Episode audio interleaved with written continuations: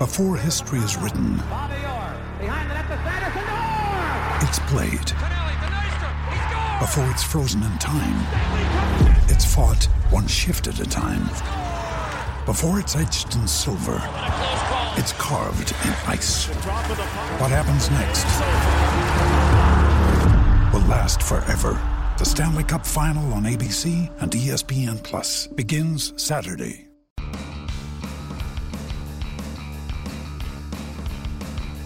You're listening to MLB.com Extras, brought to you by MLB.tv. It's baseball everywhere. Hey everybody, Tim McMaster here, along with Gregor Chisholm, our MLB.com Blue Jays reporter. Last podcast of the offseason, Gregor. The regular season opening day starts next Thursday.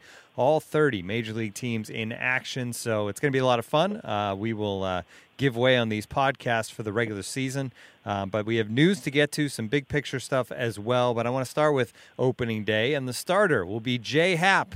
Um, talk about this decision, went into it. Obviously, there's still question marks about Marcus Stroman being ready to go. We'll touch on that in a second. Uh, but Jay Happ gets the start. It's kind of cool. Yeah, it really is. And, I mean, this start was going to go to Marcus Stroman initially, but he, he's not going to be ready for that. And, we've known that for a little bit of time. And so then, the question became, okay, well, who's next in line? And uh, Jay Happ made sense for so many different reasons. I mean, this is a guy who, uh, you know, a couple of years ago was a 20-game winner. Uh, even last year, when he started off the season a bit delayed because of the left elbow issue, he's got he's coming off with a 3.53 ERA.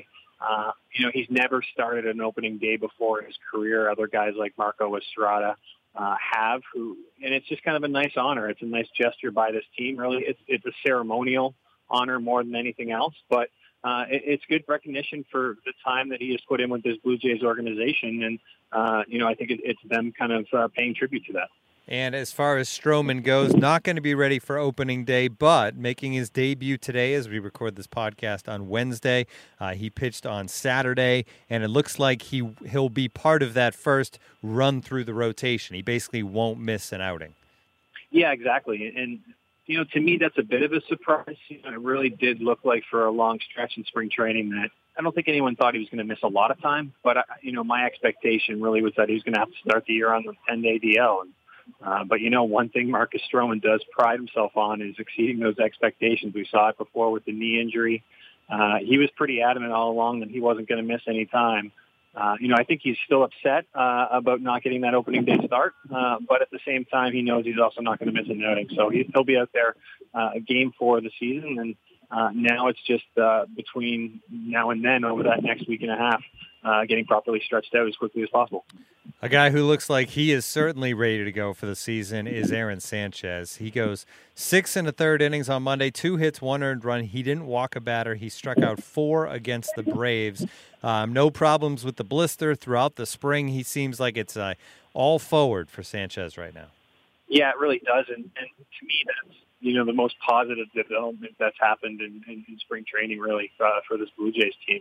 Uh, you know, he looks at the top of his game right now. And, and to me, that's also a little bit surprising because there hasn't been as much rust with the command that I was kind of expecting. We saw that uh, in some of his early bullpen sessions. We saw that uh, in his first outing of the spring. Uh, but really, uh, you know, the command on that, you know, overpowering sinker really came pretty well. And uh, right after that, uh, you know, the command of his curveball came along a lot quicker than, than was expected too. And so his last outing, you know, he really kind of put that all together and that was vintage Aaron Sanchez. And so, you know, initially I was thinking he might be a guy who, who might start the season a little bit slow as he, uh, you know, kind of works out some of those, you know, just the rust from, from missing basically an entire season. But, you know, that might not be the case because he really did look that good uh, earlier this week. One more thing before we get to big picture questions, and that is Joe Biagini. Looks like at this point, unless something happens to another pitcher, that he'll head to AAA. I guess for Biagini, there's kind of like two ways to look at this, Gregor. Obviously, the guy wants to be on the opening day roster, but he's been a guy that's been a reliever a lot at the major league level. They're going to send him down to AAA, but as a starter in the hopes that he's going to be a starter when he comes back. So I guess that's the good news for him is that he's going to get a chance to start. Um, but but obviously tough break to have to start the year in AAA. Yeah, no, it is, and but I think this is an opportunity for the Blue Jays to see once and for all whether or not he is going to be a starter long term, uh, or if he's ultimately going to end up in the bullpen. Uh, you know, so sending him down there, giving him at, you know at least the first solid month, probably two months, barring any injuries, uh, to kind of work through his routine as a starter because it's, it's something he hasn't, you know, luxury he hasn't been afforded the last couple of years. He's been going back and forth pretty consistently. Uh, so one, the Blue Jays need the depth in case there is an injury, uh, but they also need to see what they've got here. And, and if in the end it doesn't really work out, then that's fine because they know he can go uh, back in the bullpen one day. And so, uh, you know, ultimately, uh, Biagini has to look at the long term here over the short term and you know, I think he'll get some answers, and the Blue Jays will get some answers about where his career is headed here over the next couple of months. All right, about a week to go in spring training, so we're going to look back a little bit and look ahead to the regular season. And my first question for you, Gregor, is what turned out to be the biggest storyline of this spring training for the Jays?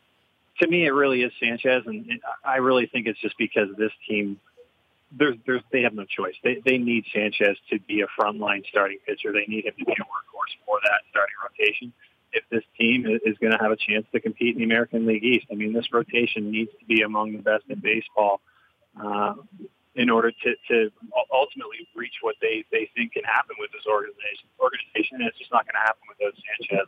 And who knows? Maybe you know, ultimately, this could even work in, in Sanchez's favor a little bit. I mean, his, his arm is extremely rested. There was never any health problems with, uh, you know, the arm or the shoulder or anything like that last year. It really was just a, a you know a, a finger issue uh, he could be rested and ready to go this year. All right. What was the biggest position battle, and who's going to win it? Yeah, to me, it's been the bullpen because there hasn't been really a lot of camp battles down here. But the, the spots where, you know, it really was at the start of spring training were those final two spots in the bullpen. You know, ultimately, uh, you know, the Jays kind of solved, you know, one of those issues by signing signing Tyler Clippard, and you know, technically he's still competing for a job, but uh, he does seem like a guy who's going to be down there, and, and, and you know, with without the second left-hander down there, you know, his ability to get out a, a lot of left-handed bats with a high success rate uh, really kind of add add some some much-needed versatility down there. And uh, the other guy is John Axford, who, who's who's coming to camp you know, looking really, really good. Was one of the really early positive storylines for this team, and, and, and that has continued throughout spring training. And so, you know, I think those are the two guys you're going to see. But there's been a whole mix of guys who have looked good in spring and who are probably going to be on the outside looking in, whether it's Luis Santos, Al Albuquerque, uh, Craig Breslow.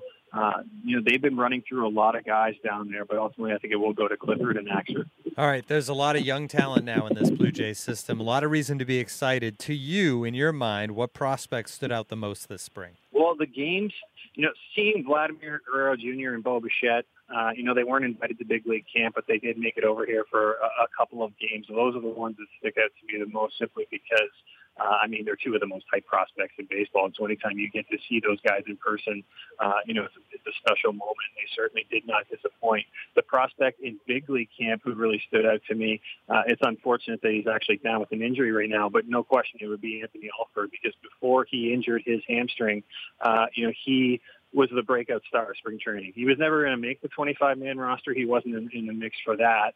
Uh, but he really showed that there's been a lot of development uh, in really every aspect of his game over the, the past 12 months. And, you know, I think him putting in the extra reps this winter uh, in the Mexican League, uh, you know, helped him out a lot as well. And, uh, you know, once he gets back in, in you know, that three, six uh, week time frame for that hamstring, uh, you know, I think it's realistic to expect uh, a big breakout year for him in the minors. Okay, now looking ahead to 2018, Gregor, what was what's the biggest question mark this team faces entering the season?